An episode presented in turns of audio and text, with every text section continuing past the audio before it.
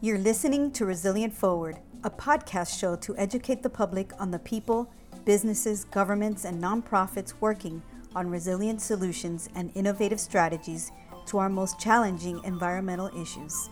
I am your host, Irela Baguet. A Florida native and environmental advocate, I have seen firsthand the impacts of climate change and its effects on our economy. We hope that you'll enjoy this episode and learn something new about the fight against climate change in our path towards a resilient future.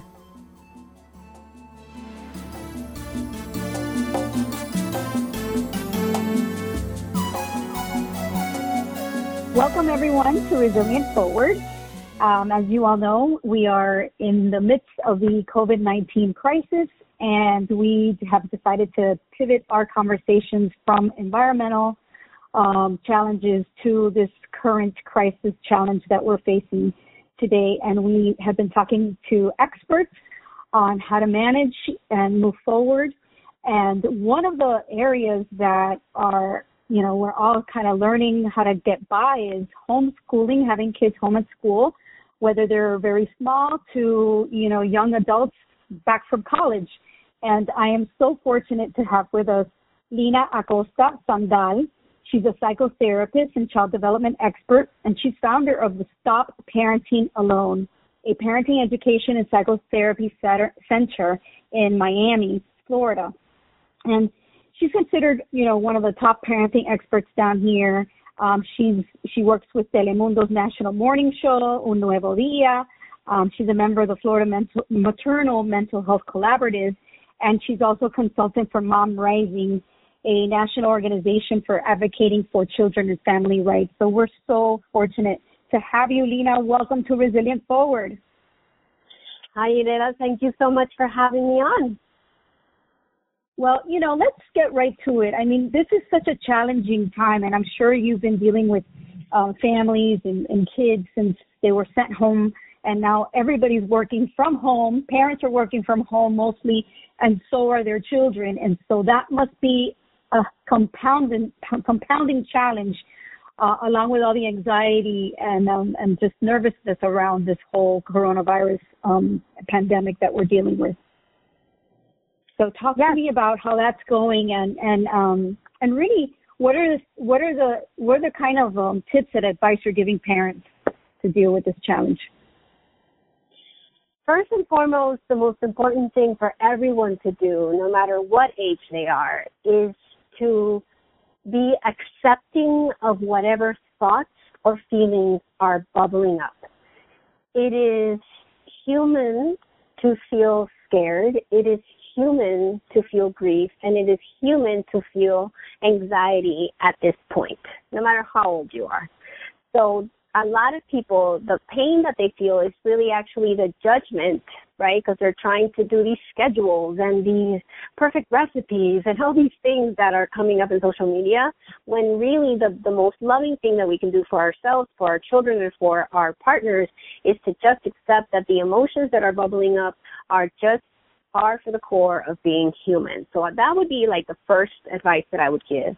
The second thing is that um why the schedules and the recipes and all these ideas of being productive have become so rampant all over social media is because everybody is looking for a way to control.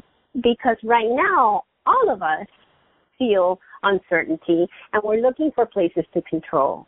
So the other thing that, that I'm hearing a lot, and the, the, the primary questions that for me as, as a parenting expert, as a psychotherapist, is what should we control? What can't we control? Help us with the control, control, control. And I would say everybody at this point needs to slow down. And we have to see where we currently are. We are approximately three weeks into, you know, our world as we know it completely changing. And everybody needs to have, get out of the control, the need for control, and step into curiosity, right? Be scientists, wonder. Um, oh, I took a shower yesterday and I felt better. Oh, Uh, I made sure that we all ate together at, at dinner time, and we all felt better. And just allow yourself for the next, you know, maybe a couple of weeks to begin to realize this new normal that we are all living. And it feels really, really crazy because the brain is the brain is a prediction machine. It uses past experiences to predict the future, right? But we have no past experience, right? And the closest experience we have to this is grief, right? right. And that's why it's so disturbing. That's why it feels so out of whack. So right, because we all yeah, we all feel like a sense of loss in a way. Yes. Like, you know, yes. even me personally, for example, I'm, you know, me, I'm out and about I'm from one event to another and meetings, and I deal with people, you know, at a physical level. And now I'm like stuck in front of my computer. And I, yeah, you know, I don't, I don't have to get dressed up, and I, you know, I'm not doing my hair as much and my makeup, you know, it's just, it, it is, it is kind of a, you know, a sense of loss, I feel. one hundred percent. And, and that, and that's why it's so off-putting, and, and, and depending on each individual, um, in how they deal with loss and how they deal with grief, it's how they're managing this right now. So, so I think so, I want, so, I want to, yeah, go ahead. I want, I want everybody to get away from control and more into the curiosity about this new normal and acceptance of, of the thoughts and the feelings that are bubbling up for them. And, and to that point, what would you recommend for families to do as, you know, kind of bonding activities? You know, obviously they have to set their schedules, they have school, and then once they're done with school, I mean, they're kind of stuck to stuck with each other. And, you know, the screen time is something that we've always battled with our kids at some point or another. Um, so are you finding that families are, are, are doing, you know, like playing games like when we do when there's hurricanes and we have no power, playing board games or just bonding a little more than normal because we're stuck together in, in the same space? Um, I find that uh, a lot of my clients that I'm also seeing on the computer, you know, I have these video sessions now with clients. Um, a lot of them actually, what the message that I've been getting from them is that what's good, because this moment is a lot about yes and, yes, it's hard. And what's good is that nobody's rushing out anymore into traffic, into their cars, and into getting to places. So that I think that that's the positive that I've heard across the board. Now, Um, about, and, and then about screens. So your question had like two different themes, like so screens right. and then, hey, what do we do together now that we're on top of each other? Let me, let me hit the screen one because everybody's really worried about it. Now, prior to this big pandemic situation, um, there were very specific um, uh, recommendations from the American Pediatric Association of like, um, children that are school age and teenagers, like two to three hours of screen time max in a twenty-four hour cycle, and children younger um, than for like minimal screen time. And if they use a screen, to use it with a parent.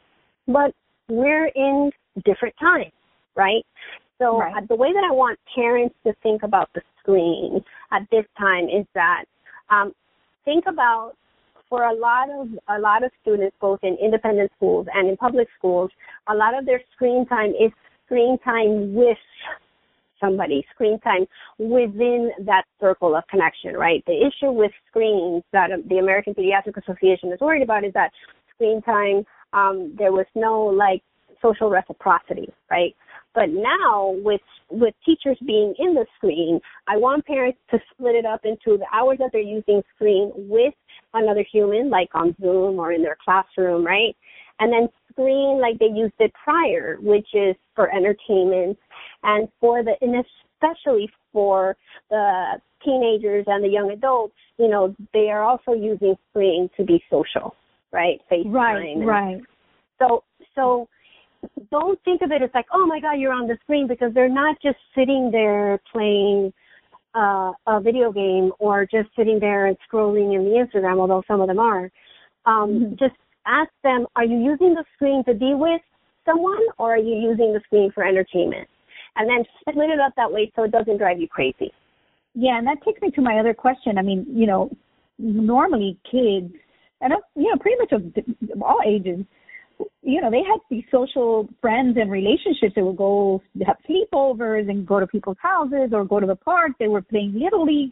You know, they, they had all these inner yes. you know, physical interactions with each other and, and, and friendships. And so how how how can they maintain these friendships? You know, obviously through the screen is pretty much it. We're starting to see people using FaceTime a lot and all of that. But, yes, yes. Yeah. I, And I, right now for us, you know, to, to truly, you know, stay safer at home and, and, and shelter and, you know, be part of the solution for this situation, mm-hmm. I would, I would recommend, you know, making sure that, that your children are, are seeing their friends through FaceTime and using the technology. And again, thinking of the screen as, are they being with someone or are they, are they using it for entertainment, and splitting it in those two ways.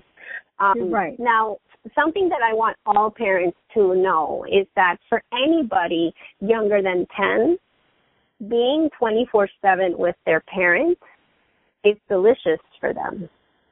They're not, I remember those days. They're not hurting because they're, you know, for a lot of them, it's like a prayer answered. You know, I want my mommy all of the time. I don't want to go to school. So for the younger ones, I think it, it's more, the, the burden is on the parent because they feel the pull of the child wanting to continually be with them, right? Right. And the, the the ones that you really need to protect their social time is the ten and up.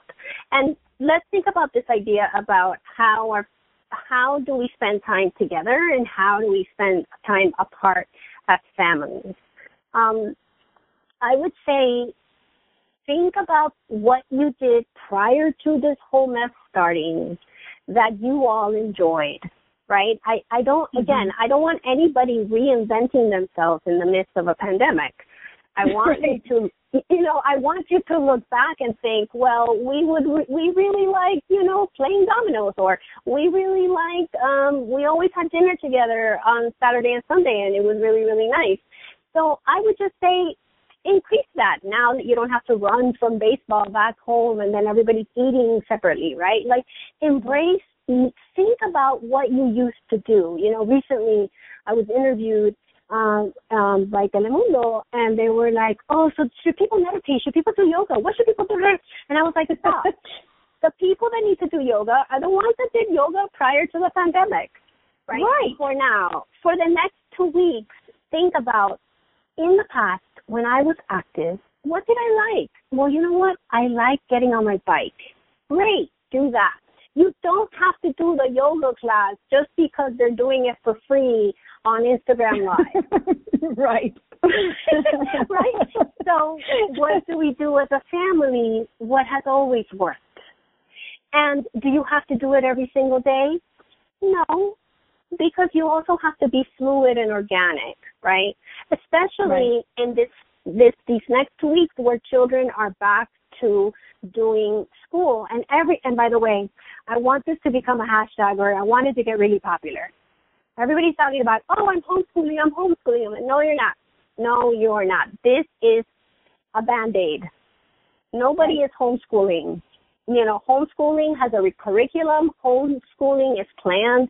This is crisis. This is a crutch. This is a Band-Aid. It's okay if you do it next week. So what would the hashtag be? Band-Aid. Hashtag, Band-Aid schooling. Yes. Band-Aid schooling. Band-Aid schooling. That's what I'm I love it. Because it's a Band-Aid. That's what, that's all we're doing. Like, both the, the teachers know it's a Band-Aid. The, the school district knows it's a Band-Aid. We're right. all doing the best we can. We, yeah, exactly. Um, we're all doing the best we can, and everybody has to kind of, we're all in this together. We hear, we see that hashtag a lot. And, yeah. um, you know, I want to ask you, you know, the difficult, the difficult question, like, you know, obviously this is a very serious, serious issue. And, you know, how, you know, we have kids obviously from different age groups, how we talk to them and, you know, the different levels is important. So, you know, it's really horrible stuff that's happening in the, in the world. Yes. You know, yes. and so it's, you know, it's not a hurricane. It's not something like, it's something that's so uncertain, and, and people are dying every day. And so it's a very difficult conversation to have with a, a small child, even, even a young adult, you know? Yes. Um, yes. So, so uh, how do you, you know, how do you communicate such a serious matter um, that you really don't have many answers for uh, other than we have to stay at home to save lives? Right.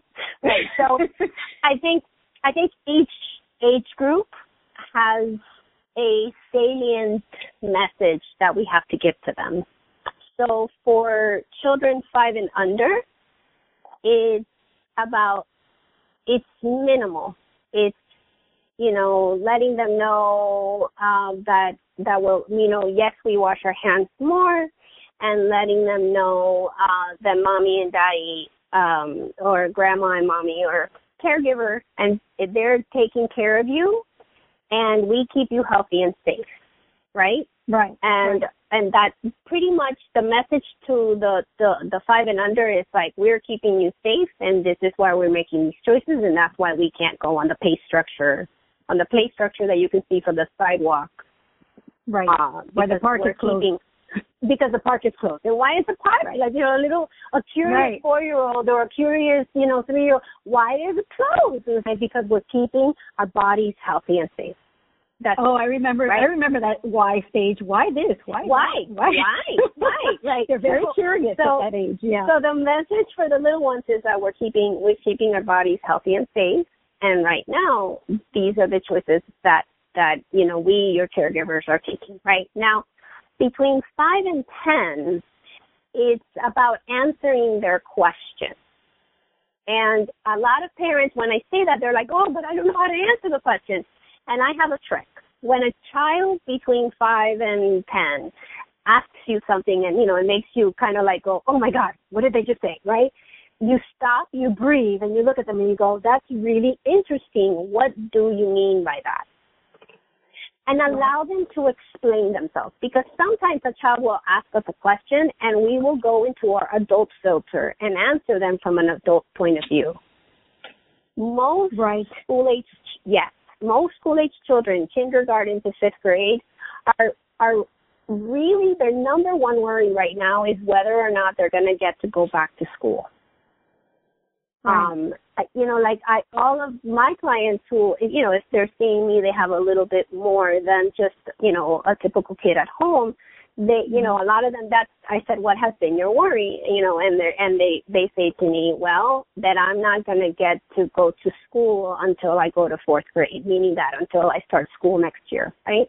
Mm-hmm. Right. So with them, right. and there's about... And it, Yeah, and I think they're hearing a lot of that from news media as well. You know, the yes. T V's on, and yes. the parents the are obsessed with the news, you know, and yes. that's not good either, right? No, no. And, and, and, and background T V is not healthy for young children.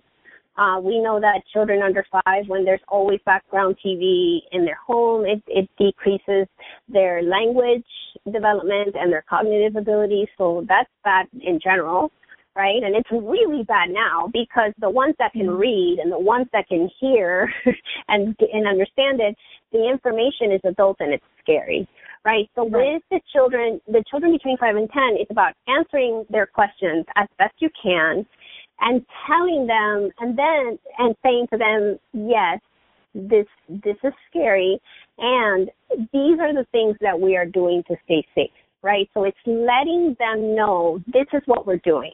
We, you know, we're washing our hands. So with with the with so the little ones is I keep you healthy and safe. With the five to ten year olds, we tell them this is what we're doing, and then they may come up with something. And if it's and if it's cute and sweet, let them do it, right? Okay. Oh, do you want to do you want to draw a picture for the healthcare workers? Yes, I'll take a picture of you and I'll put it up on my Instagram. That's okay too, right? Now ten right, and up. Right. They're older. Well, yeah. Let's talk about let's talk about that very special age, the teens, yes. tweens and teens. The teens, right? So, with the teens, you know, you're you're bumping up against so the teenagers, right? And and these are teen, the teen brain starts somewhere between twelve and it ends somewhere at twenty-four, right? Um, and there's something very specific that the adolescent brain does, um, which is. That aspect of our brain, the amygdala, right, that tells mm-hmm. us that we are in danger, kind of quiets down a little bit.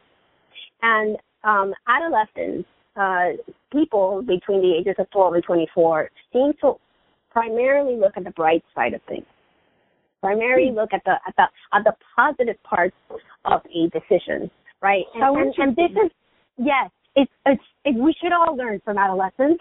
You know, they, they, they always see the, they always see the possibility. So that's why a lot of parents right now are like, it's not that big a deal. Oh, my God, you're making such a big deal. I know that there's a lot of homes right now where a lot of teens are saying, you're making a big deal, you're being ridiculous, you're you're overdoing it, because their brain just is, that that that aspect of their brain is, is a little bit quieter, right? Of course, there's some teens that suffer from, from depression or anxiety, and that's different, but most typical everyday adolescents are, are telling a lot of adults, you're being ridiculous, you're you're blowing this out of proportion, right? So what's the best way to talk to an adolescent about this time? With fact, not right. scaremongering, right?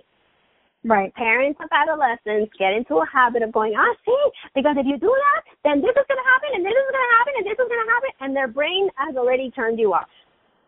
It's more about, right, if you're, if you are talking to a teen and you have begun your sentence with, this is going to happen, they've, you've lost them. Right. What you, what can be said is, as calmly as possible, look at them and go, bring them to the history of what we're living.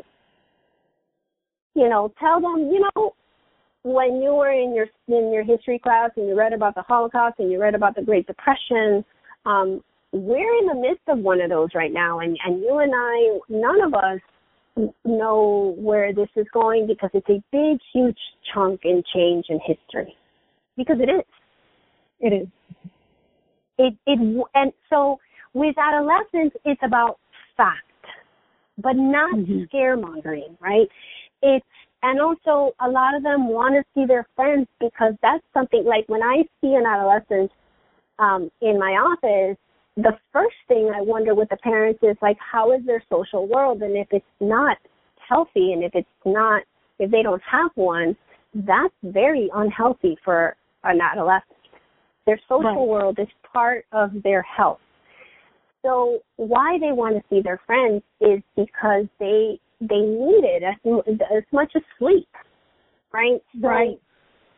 So, so letting them know and saying, you are right, this is difficult, right? As parents, we, we're so programmed of, like, trying to make our, our children see the bright side of things, but there's something magical about sitting in the dark with another person and looking at them and saying, you're right, it is horrible that grad bash isn't happening.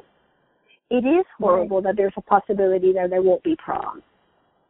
Right. It is, it is sad that you can't go to your journalism, you know, championship in Orlando. You're right, right, buddy. So I would say that for adolescents and for people between the ages of twelve to twenty-four, it's about talking about the fact, and it's about saying, yes, you're right, and this is hard, and I love you, and I'm here. And also, and we're, we're just, and we're all and we're all in it together, so to speak. And we're you know, all in our whole, all of our lives have been upended. Yes. yes, and and and the other piece that makes a lot of adolescent parents crazy, and primarily uh, my my Latino peeps, um, is this idea that. That that the that the teen, after you speak to them, has to say to you, you know, Mom, you're right. Eight out of ten times, that adolescent stays quiet. They look down, they look up, and they walk away. And the hardest part of being a parent of an adolescent, especially in pandemic times, is letting that go and trusting that your little, you know, grenade of information is going to explode, and they are going to listen. Because they do.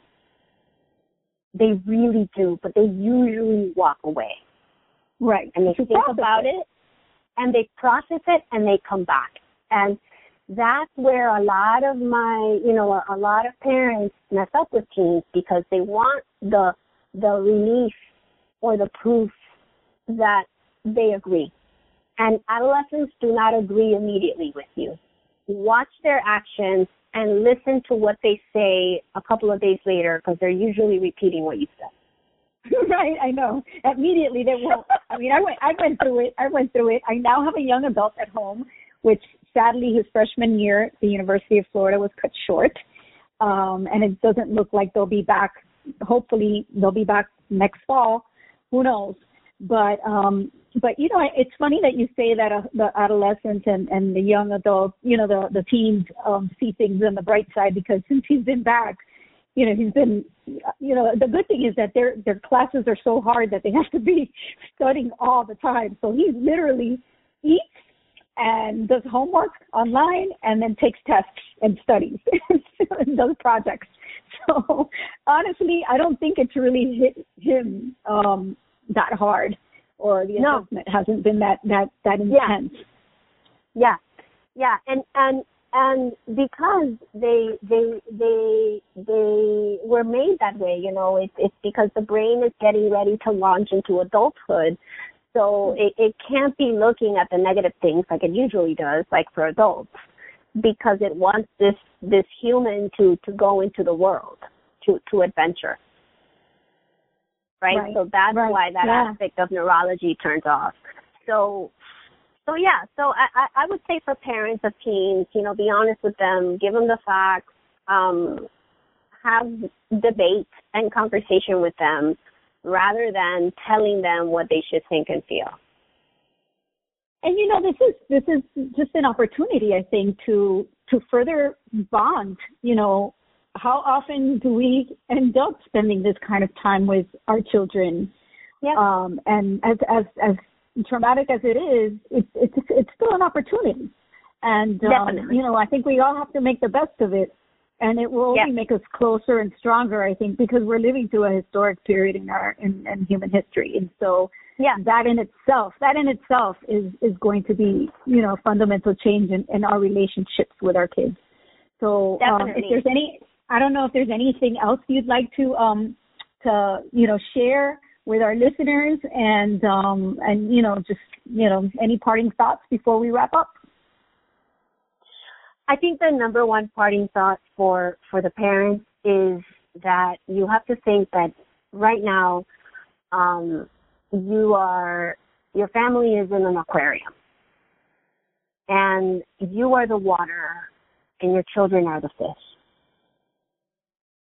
So you. Parents, how are you keeping that water clean? A lot of the time we look outside of us to make things okay, but right now what's really important is for parents to take care of themselves. It's that it's that overused example, but it's overused because it's a good one. Put the oxygen oxygen mask on on you first, and then on the people that you're caregiving for. So I think that that's, that's the takeaway I want everybody to have. Well, and that's beautiful. Yeah. Yeah. And I, I'm, I'm, I'm like, I love the fact that you, that you've used the water and, um, you know, habitat reference because of the work that I do. and, but, but it's absolutely true. And I mean, we have to stay healthy for everybody else. Um, yeah. And so yeah. hopefully, hopefully, you know, our parents and our kids, we stay home, save lives. This is the only way, at least the medical um, field tells us, to stop this from spreading. So with that, exactly. Thank you so much, Lina. You have been, um, what an enlightening conversation and, and a positive conversation to have during these difficult times. And um, I want to... Um, I want you to let folks know how to reach you in case um, you, I don't know if you're taking new patients or not, or if you, you know, taking um, clients, but how do they reach you? Uh, two ways. So they can, um, if they would, yes, I am doing parenting consultations, which is something that we do. And for that, um, you can go to our website, uh, stop parenting alone dot com. And in the contact page, you have all the information you need there. And if you want uh, to do our online parenting support subscription, which is you get me in your back pocket, um, you can go to you can go to online parenting support dot com, which is, you know, every Tuesday I get on a phone call and I answer parent questions. There's a private Facebook group where I answer questions twenty-four seven. So I'm doing a lot there. And if they just want to see me, you know, like we're just going out for coffee, you don't, you're not ready to date me yet, um, you can you can text the word ready six two six six eight six six, and you will be added to our email list that currently I am sending a lot of information through email to the email list on all things parenting uh, in pandemic times. That's wonderful. Thank you so much for being such a great resource for our community and our families and our kids. I mean, you are an amazing community leader. I um, I admire you a lot, and um, I'm glad you were able to give us some time today. And um, thank you so much for joining us on Resilient Forward. Thank you. Thank you. It's an honor. Thank you.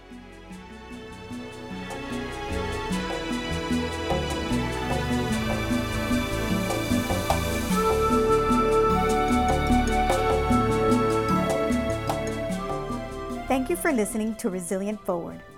Don't forget to like this episode on your favorite podcast platform and share with your friends and colleagues.